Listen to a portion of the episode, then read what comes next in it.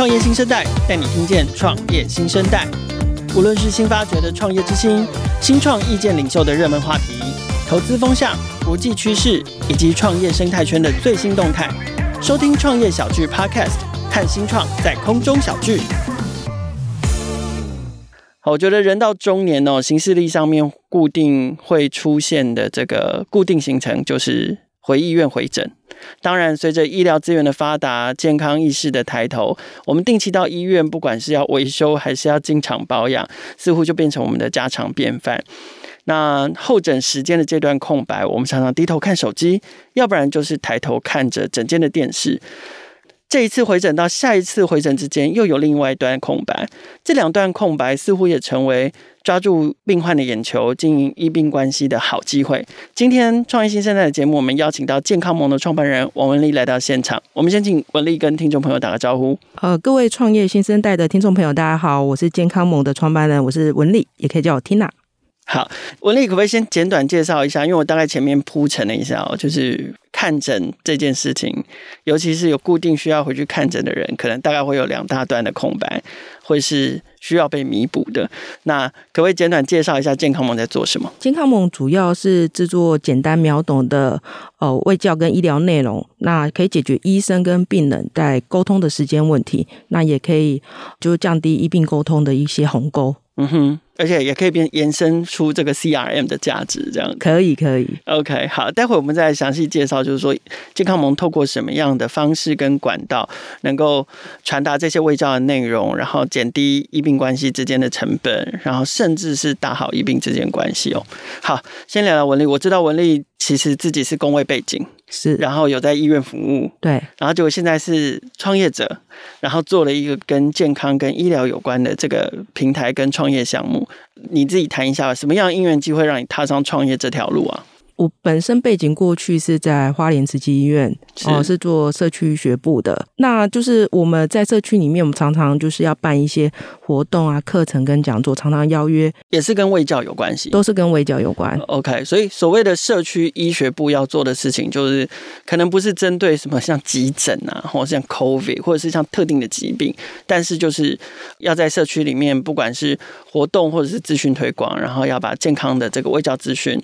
把它传达出去，有一点点比较像预防胜于治疗感，就是健康的人都归我，那生病人归医师他们这样，所以我 我我那时候我的部门是最快乐的。OK OK，而且或者是说。对于一些，就算他有一些小毛病，但是我们希望透过这样的卫教，不要让他变得更严重，是及时就医，然后也不要拖到小病拖成大病了。对，然后这样其实对医疗资源也是一个很大的负担嘛。对对对。OK，所以您那个时候在花莲慈济医院就是负责社区医学部，然后就是就是在处理跟卫教有关的工作。对，那这段经历大概是多久的时间？我在医院大概八年的时间。哇，其实很长哎，然后又很快乐啊。那干嘛来创业？我对我实在太想不开了。当初就是那时候就觉得很快乐，所以刚好呃，在二零一六年的时候有一个叫兹卡病毒。嗯，对，那时候我们在医院在那个感染控制中，他说：“哎，我们现在有个兹卡病毒，就透过政府 CDC 跟我们讲。”那时候我就觉得，哎，这个在写什么，完全看不懂。还在写，兹卡病毒是什么？它是从非洲带。过来对于孕妇会有一些影响，但那时候大家因为政府就只是讲这样，大家很恐慌。那时候我就把呃 CDC 的这些内容做成，我们还用 Keynote 做的一个短动画。是对，那时候做完之后，我们觉得好开心哦。那时候就哎，那我们放在 YouTube 里面好了。啊、那一放说哇，五十几万人浏览，什么五十几万人？对，那五十几万人，而且我们那时候在 YouTube 里面是第十名。我说我说就天哪，怎么那么夸张？就是一个白话的关于什么是兹卡病毒的这样的一个白话文的动画，阳春动画，很阳春，非常阳春。对，那时候也非常压抑。后来还有就是其他外面的医师打电话来给我医院给我说：“哎，你们这个内容可不可以授权给我们播？因为很多病人在问这个到底是什么。”是。那我们说：“哦，好啊，当然就可以大家一起使用。”所以那时候我发觉说：“哇，民众对于。”一些疾病，他想要了解，尤其是因为这个那时候对孕妇有些影响，他非常想了解这到底是什么。可是政府那时候的资源写的东西实在是太复杂了，对，所以那时候就让我觉得，诶，这个还蛮有趣好玩的。是，所以后来也做蛮多，就是类似这样子的一个短动画。那时候在医院里面还做那个，就做出兴趣来了。对，那时候实际那时候跟菲律宾那边也有做合作，所以我们就做那个呃肺结核防治，帮助那个偏乡的小朋友，嗯哼，然后就了解什么是肺结，因为那时候 TB 非常严重，是做到菲律宾那边。对对对对对，嗯、所以后来觉得成效也蛮好的，所以我一直就把这个事情放在心底，说嗯，蛮好玩的这样子。那真正因缘机会会出来创业，是因为那时候我刚好呃博士班毕业，大概是哪一年的时候？二零一七年。二零一七年，就那一年的时间。所以你一边在医院服务，还一边在念博士班。对，对对，然后也是相关的领域嘛？哦，是卫教的，也是卫教，还是大卫教的博班。对，是。所以就刚好就觉得，哎，我毕业到底继续留在医院呢，还是？想要去创业，因为那时候有个想创业的因子在蠢蠢欲动。我最喜欢探究这一件事情，就是说，先不讲要创什么业，而是为什么会有那个创业的念头。有些人是，比如说，有些人像你，可能会是说，呃，念完博士班会考虑要继续留在医院，还是我转换到别的跑道、别的公司，不见得是创业。可是你的内心却有一个创业的这个种子，这个种子大概是。什么时候埋下的？应该说，我那时候在医院，我觉得对我来讲已经是大概可能医院评鉴每两三年哦、呃、就一次，对我来讲已经是没有什么很困难，只是他他是一直重复在做。那我本来是觉得说，哎、欸，应该我可以在医院做到退休。是，可是我后来呃有一天就想了一个问题，就是如果我六十五岁的时候。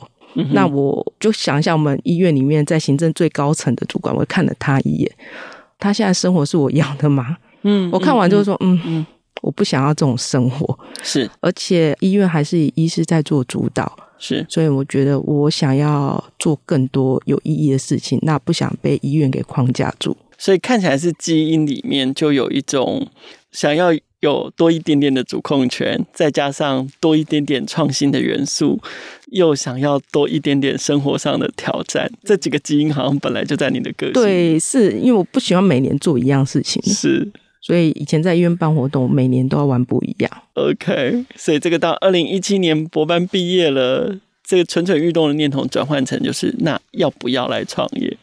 所以你当时怎么下这个决定的？那时候我还在医院，嗯，那我就去参加科技部的那个 FIT 的比赛，是，没想到入选，入选之后就 FIT 就有很多红图营啊什么，后来就哇，原来创业跟这些导师啊，或是这些 VC 跟他聊，我觉得是一件好特别的一个领域跟世界，我超向往的，而且他又觉得，哎、嗯欸，你这个 idea 不错，而且刚好国外那时候有一间公司叫 Outcome Health。嗯哼，那时候的他刚是一个独角兽，他说啊，你这个很不错，什么什么，我说哦好哦，所以我就我记得有个，你又被灌了独角兽的迷汤，没有，那时候也不知道什么叫独角兽，我说后来我觉得哎、欸，真的也好像不错，那其中有个 VC 他就很喜欢我，他说是你要不要出来创业？这样，我说哎、欸、有哎、欸，我有在想，他说如果你还在医院，那你不要告诉我你要创业，你什么时候离职？哇哦，OK，我说呃好。我隔几个月就离离职，所以我就离职了。你就说到做到了哦、呃，因为可能本来就有想，可是少了一把火，他就推了你他，他就是推了我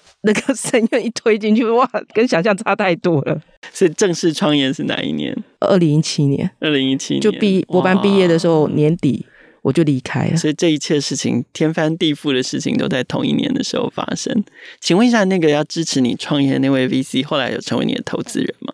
本来这一轮要投，可是我觉得他跟我讲的那个价格有点落差，所以当然我们还是有可能再继续，还是有可能，还是有可能。对对对对 OK，他至少没有那个置之不理就好了。哦，没有没有，一直到今年都还是有联络的。太好了，OK，所以二零一七年正式创业。哎，你那个时候比 FIT 就是健康盟这样的一个概念跟项目吗？就是。类似的概念，就是做了一些内容在诊所里面播，没有设定在哪个科别，是，所以概念有点类似这样子。所以回过头来说，就是聊说你为什么是选择这样一个项目？好像社区的健康服务，嗯，卫教一直都是你职业生涯跟专业背景上面的那个最核心的部分，是对。但是它是你擅长的事情，不代表它一定是一个好的创意项目嘛。所以当你决定。要选择这个领域、这个方向成为你创业的方向的时候，你有做过哪一些思考吗？或者是做过哪一些调研？说，诶，这件事情是可图的，或者是说，你是因为看到什么样的机会，或者是什么样的缺口，觉得推出像健康盟这样的项目跟服务方向，可以是你决定毅然决然抛弃专业在工位跟医学的这个职业生涯，然后可以投进来创业的一个很重要的题目。我是蛮喜欢做这些内容，这也有。可是你说我没有想清楚，我真的认真讲，我真的没有想清楚。我想清楚，我不会出来的。我就是没想清楚才出来。对啊，我我觉得我们节目常聊到最后，都是告诉大家，那个这个你可能想清楚就不会来创业，那你可能要想不清楚一点再来创业。我真的想清楚，我会觉得天啊，这太可怕了。就是没有想清楚才出来，可是太可怕的是创业的这个 journey 吧？应该是说做这个事业或者是做这个项目，它依然是有意义的嘛？我到现在还觉得呃是蛮有热情，尤其是当病人跟医师说：“哎、欸，我觉得你这个很棒，而且你这个解决了我一个什么样的问题的时候，我觉得那个成就感。”把我打消过去的那些困难就会不见了，嗯哼，所以那个热情就会一直被这些医师跟病人鼓励这样子。嗯，可是这个 idea 的开始就是说，也许过去你在做微教的时候就是很传统，是。很线下，很一对一，嗯，对，透过数位的方式，然后透过跟不同的医疗院所结盟，然后广泛的把这个卫教的内容。快速的散播出去的这个灵感，就是来自于那个五十万的 YouTube 的。我觉得它是让我很兴奋的一个点，就觉得天哪，这样子可以。那在第二个点是那一年参加 FITI 的比赛，还有参加智慧城乡，那时候我们得到金奖，也拿到一个一笔奖金三十万。嗯。那我觉得，因为这让我相信说，哎，这个好像真的可行，就出来，出来就呃。还是有落差，这样子还是有落差。我们待会再聊那个服务的时候，可能再跟我们谈谈为什么会有落差。来，我们现在详细介绍一下健康盟。健康盟目前主力提供的这个服务有哪一些？然后不知道你们你们服务的对象到底是谁？未教未教，也许我们能够最能够。直觉想到的就是我们服务的对象是病人嘛，可是事实上，在整个这个我们谈至少医病关系里面，就其实是有两方都必须要兼顾的。是，所以你可以先介绍一下健康盟现在提供的服务项目，还有它服务的对象。OK，健康盟现在主要服务的是以牙科为主的，对。那主要的话，我们有两个产品，一个是候诊 TV，第二个是 DigiMed。那候诊 TV 主要是在病人在等待的时间的时候，他就可以看这些呃牙科相关的这些卫教的专业。那每一个做的这些秒懂的动画，大概都一分或一分半钟。嗯哼，对，然后都是你们做的，都是我们做的。是，对，我们想用可爱或者是可近性高的方式，呃，来让病人看。对，嗯，OK，所以。候诊 TV 顾名思义就蛮好理解的。其实现在几乎医院啦、诊所啦，好像都会放个电视播各式各样的东西，包含了那个候诊号码啦，是下一号几号啦，然后再加上微教的东西。可是有时候不是很一致，就是说，比如说以大型医院来说，我就会发现，哎，大型医院可能会有几个不同的诊间嘛，嗯，对，它有可能这个诊间它可能跟内科。都有关系的，哎，内科在播的可能是一些号码，然后院方提供的这个制式的短片是。这样子，哎，可是也许外科的诊间或者是跟神经内外科有关的诊间，哎，他播的可能就会是什么教你怎么复健啊，教你怎么辨识疼痛啊，好像都没有很一致的这些内容的统整。那所以你们是针对的是牙科？我们先针对牙科，我初期、嗯。没有限定哪一个科别，嗯哼。那后来就是有一些创业导师啊，或者 VC 建议。那从牙科的这个这个市场来看，台湾的牙科大概六千多块七千间，嗯哼。那全台湾大概两万两千间的诊所，它是它占的比例有三分之一，嗯哼，很高。所以加上它的产业别很多都是偏自费。嗯，对，所以含金量高，对他们含金量很高，所以我们我们就选定了牙科这个市场来做这样子。OK，那什么是 DigiMed？DigiMed 的话，主要是病人进入诊疗台的时候，医师可以透过呃病历系统里面跟我们 DigiMed 串接的时候，播病人适合的内容，例如他今天是植牙，哦、那透过哦 DigiMate，它就可以，呃，他病人的一些状况，他直接就可以跳这适合的病人，直接医师沟通。他看完之后，他直接可以自动发送到他的病人的简讯啊，或是 LINE 里面，给病人带回去看，等同是过去纸本的卫教单张变成数位化的方式。那他在诊疗台的时候是用什么看？以牙科来讲，他每一个牙科的诊疗台都会有个荧幕哦，就很像那个跟洗头那个很像这样。对对对对，它 就每一个荧幕，因为很多医师不是你有印象，他照 X 光，他说：“哎、欸，你看你这个蛀牙或是断掉，哦，他就，直接给你看。”对对，然后过去大概顶多就是病历系统跟给你看你 X 光照的是什么。那我们现在是把。除了这之外，也可以在等待，因为有时候医师不会马上过来，他会跑台。嗯，嗯那在等待的时候就可以看。假设我今天是做植牙，就看跟植牙相关的内容，这样子。嗯，就是说，比如说植牙术后回去之后，你接下来这两个礼拜到下一次回来回诊之前，你要有哪一些注意事项？对，要用什么样的牙膏啊？然后刷牙的时候要怎么样啊？然后一定要用牙线啊？然后 maybe 有正确的牙线使用方法了，都有。所以这个在诊疗台上可以看，可以。但是还加上了一个，就是因为我看一遍我可能会忘记嘛，对，所以回去还可以看，可以，因为呃，我们那时候有访谈啊，后来发觉就是病人在诊疗台的时候是很紧张，他虽然看了，可是会忘记，尤其是牙科。哦，对，因为我上次呃有遇到医师跟那个助理说，我每次跟病人讲回去再回诊都说你没有说，我都明明有说，病人每次都忘记，我说。因为病人太紧张，你讲什么他收不到，所以回去给他说，他才会认真看这样子。是，所以后来他也觉得，哎、欸，这样蛮好。后来自从发送之后，病人很少再问他重复的问题，就是减少那个再回来咨询或者是在打电话回来烦那个护士小姐的几率。对对对对，OK。所以两大主要的项目就是一个是在候诊时诊疗前我们看候诊 TV，一个是在。诊疗中或诊疗后，我们会用 DigiMed 把胃教的资讯铺天盖地的包围在病人身上。是是是。哎，那你是这两个服务啊，这两个产品，你当时是一次就推出吗？还是你有沿着什么样的时机或脉络慢慢长出来的？哦，没有，不是一次。哎，我们一开始当然是先做一些内容。那在呃候诊 TV 先出来，就是一开始会找几个诊所说：“哎，你愿不愿意在你的？”不要播新闻，可不可以播我们这个专业的一些卫教内容？嗯、那后来就蛮多诊所使用，那后来慢慢的就会有医师提到，就是你的内容做得非常好，可是我想要很精准的跟病人一对一沟通的时候，我们才延伸在做这个 DigiMed 这个平台，让医师在诊疗台可以直接使用这样子。嗯，可是听起来啊，就是好像。放在候诊 TV 或者是放在诊疗台上面的那个 monitor，要把内容放进去这件事情，好像技术难度比较低。那可是还要针对那个病人分众，他就是每个人病人状况不一样啊，嗯、一个植牙，一个洗牙，一个拔牙，一个蛀牙，一个装牙套，对，好不一样嘛，对不对？是。然后还要分别放到他们的手机里面，这个中间你们怎么串起来的？呃，我们现在是跟病历系统是有串接的，是。所以只要是哦、呃，假如是王某某。那他直接点病历系统那，他直接可以透过他的主诉就知道他假设今天是洗牙，我这边就可以就是那内容就是洗牙相关的内容。那发到病人的 LINE 吗？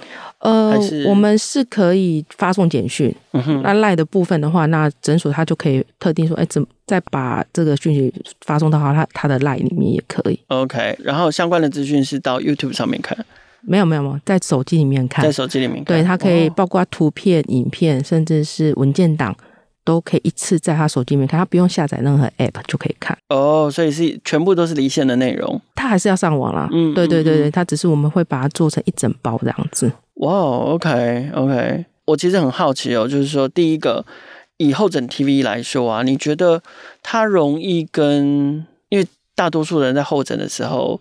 在那个空白的时光，还有一个好朋友叫做手机。对，所以你觉得候诊 TV 跟手机要如何竞争？跟病人个人的手机要如何竞争？这个也是蛮多医师也会问到我。可是，我觉得在候诊 TV，因为这个内容是他们可能 maybe 他今天是拔牙，他玩这个内容是跟他有相关，他会看。他、嗯、可能 maybe 他可能没有相关不会看。可是我们 DigiMed 的好处就是，他看诊前说他在等待的时候。我就可以发送到他手机，他还是可以看到。是看诊间可以利用 DigiMed 发给他。可以可以，嗯，或者是我们可以扫 QR code，所以直接弄完说，哎、欸，病人，你今天是可能是拔牙，那只要助理就说哈，这个 QR code 你扫一下，你看就是拔牙的内容这样子。嗯哼，理解哇，所以真的是竞争眼球的时代。你们不只是真的只做了候诊 TV，对，就是像手机上面一样，还是可以看到候诊 TV 的内容，都可以。好，那这样听起来内容是王，所以内容都是你们自己做吗？对，都是我们很辛苦的做出来。前两三年都是在做内容。哇，可是这个对你们来说，会不会是内容产制这件事情，会不会是极大的创业成本跟负担？早期真的是，就是我们就默默的在做内容。安妮娜，我下节几堂修。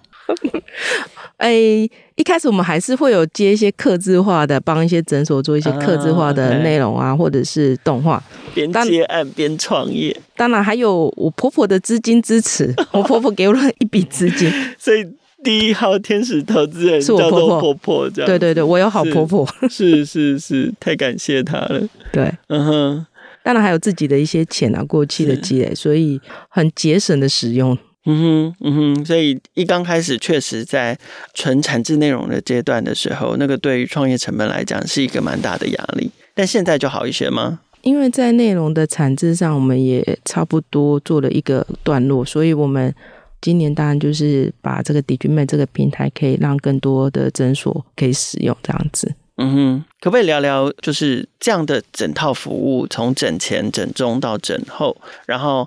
不但是推广了卫教资讯，其实某种程度也减少了医疗人员的负担嘛。因为相同的事情，同样一个教你怎么刷牙，跟教你怎么用牙线这件事情，不用我讲一讲再讲，一讲再讲。那。当然，医病关系也会变得更好，因为它看起来是服务价值的一个部分。对对，然后这中间当然也还有一些行销的可能在里头。那这一整串事情串起来，可不可以用一些案例来跟我们分享一下？就是说，对于你服务的对象，不管是医生或者是。病人来说，他们感受到有哪一些好的成效跟正向的价值？在病人如果在候诊 TV 的时候，事实上我们有问一些病人说：“哎，你看的是什么样的感受？”这样子。那举一个，就是刚好我在诊间的时候遇到一个呃妈妈跟小孩，那小孩就会一直看上问妈妈说：“哎，什么是屠佛？佛到底是什么？”那妈妈就很耐心看着他，跟他讲：“哦，因为你看你。”你会注意啊，什么什么？我觉得我在那一幕看，我是觉得蛮感动，就是他是又有教育的性质，而且妈妈也在学这个教小朋友，是，而且小朋友会。针对这内容，每一步都会看。我记得有一次我在诊所看到小朋友妈妈把他拉走，死都不肯走。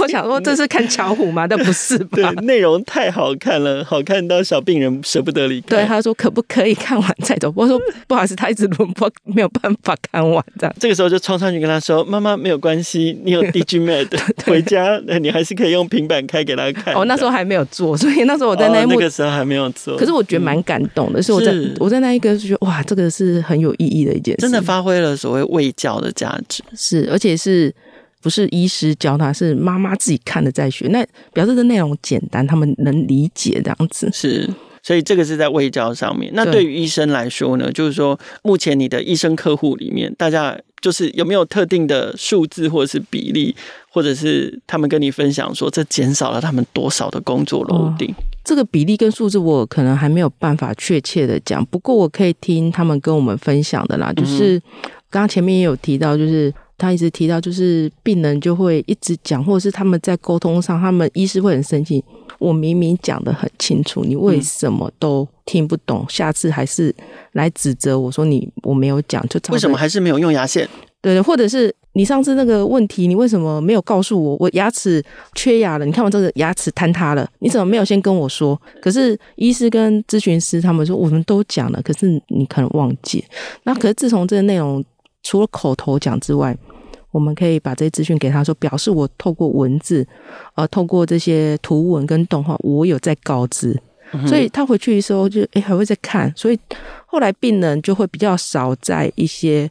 呃，就是一些跟他 argue 一些事情，他我觉得咨询师跟医师觉得说，哎，这个还蛮好，甚至他可以选定一些特定的内容，而不会让病人去网络找一些错的资讯，是再来跟 argue，哎，你为什么网络是这样？那你透过医师给他看了，他就不会再去找其他错误的资讯来吵。哇，这个很重要，就是说减少沟通上面的落差之外，也减少误解。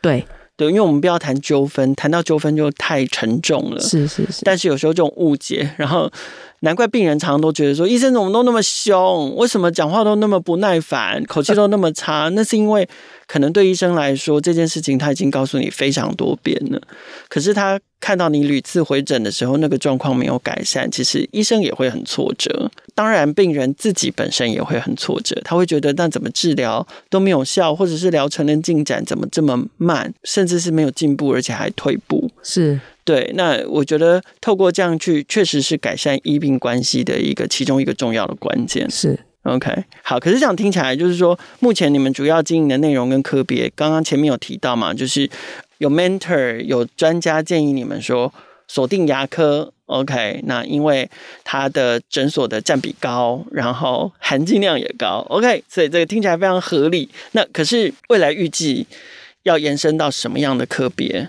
然后如果是这样的话，要要复制这个模式，要比如说又要开始产制内容，难道对你来讲就是？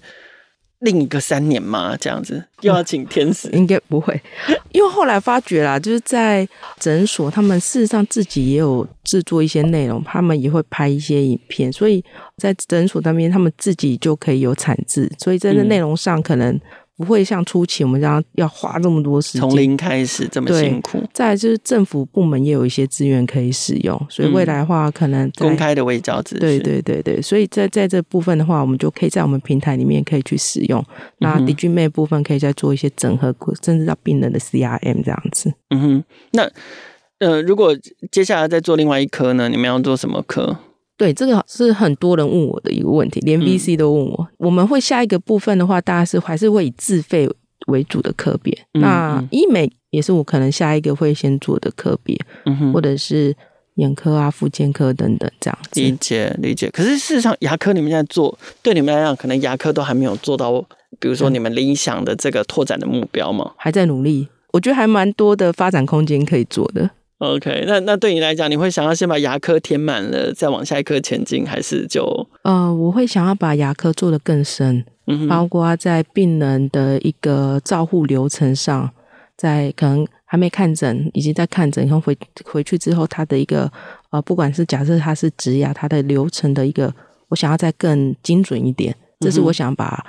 在这个造物上做得更好，这样先把服务做得更好，是再再来想别的，先做深再复制吧。OK OK，哎、欸，我们刚刚聊了其实蛮多那个服务的内容等等的，可是其实我们少了一个关键没有聊吼，就是那健康盟的商业模式是什么？你们怎么透过这样的服务的提供、内容的提供、产品的对接，然后创造你们自己的收益？对，在候诊 TV 的部分的话，目前我们在全台湾大概有。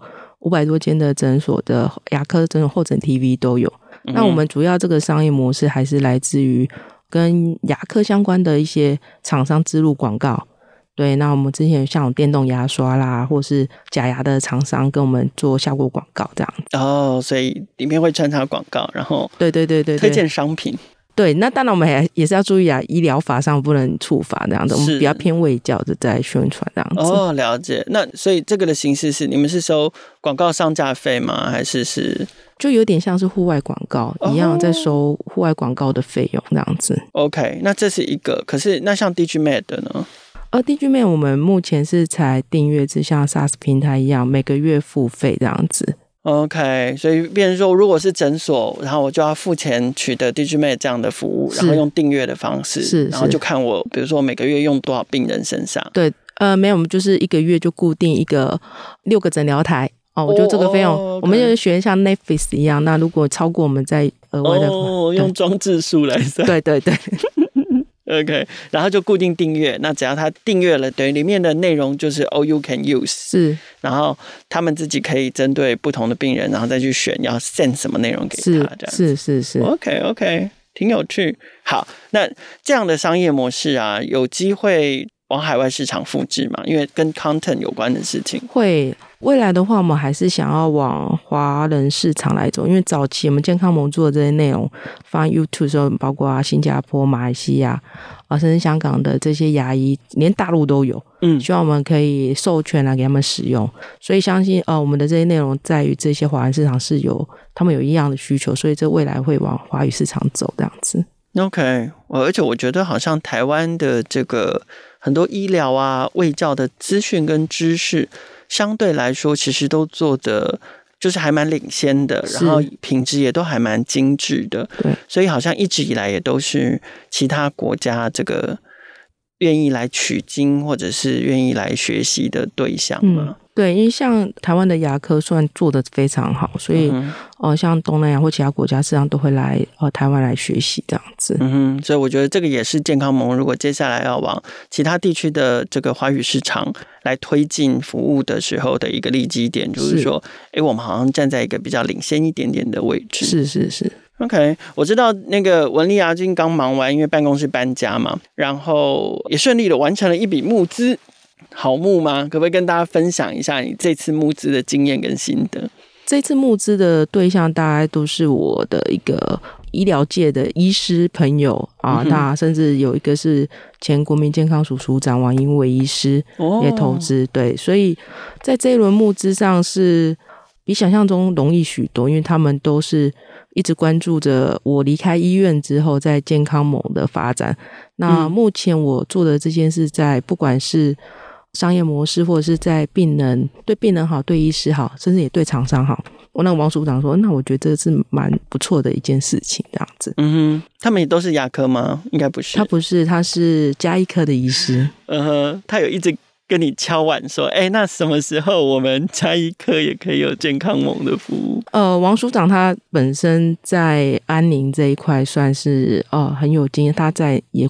他也做了蛮多的这些相关的卫教的内容，所以我很多的启发也是他提供给我。是，所以这些内容，他的内容也可以在我们的平台里面去使用，这样子。那加上他过去在国健署的一些。呃，经验，他还说，哎，怎么样可以跟公部门做一些合作？这样是是是，哦，OK OK。虽然他自己的科别暂时没有办法采用健康盟的服务，但是反倒他他是你重要的这个灵感咨询跟内容的来源，也是我的导师，也是你的导师。好，哎，那这笔募资对健康盟来说，它的意义是什么？你接下来要怎么用这笔钱？然后你希望这笔钱帮助健康盟有取得怎么样的进展，或发生什么样的价值？这笔钱的话，因为我们在 DigiMed 大概是去年 Q4 才完成，所以我们希望把这笔钱运用在呃牙科市场，在推展我们 DigiMed 的这个系统的使用，那以及为对未来下一个科别的做一些准备。嗯，这是我们未来这笔钱的使用，这样子。OK，好，今天非常感谢这个健康盟的创办人文丽来到创业新生代的现场，跟我们聊聊他们的产品跟服务，还有他们最新的这个进展，也让我们期待健康盟的服务可以在越来越多的牙科诊所里面看到。那我想，创业新生代的听众朋友，如果对健康盟听了这期节目，对健康盟的服务有兴趣，不妨在看牙科的时候抬头看看。墙壁上的电视，或者是低头看看自己的手机，也许你看到的内容就是由健康盟所提供的。创业新生代节目在各大平台都可以听见，欢迎订阅、分享、给五星，或者是留言评价，也欢迎新创生态系的伙伴来信自荐接受我们的采访。新创的能量代表了这个世界创新的力量，邀请大家每周三锁定收听，和创业小聚一起共同关注创业新生代。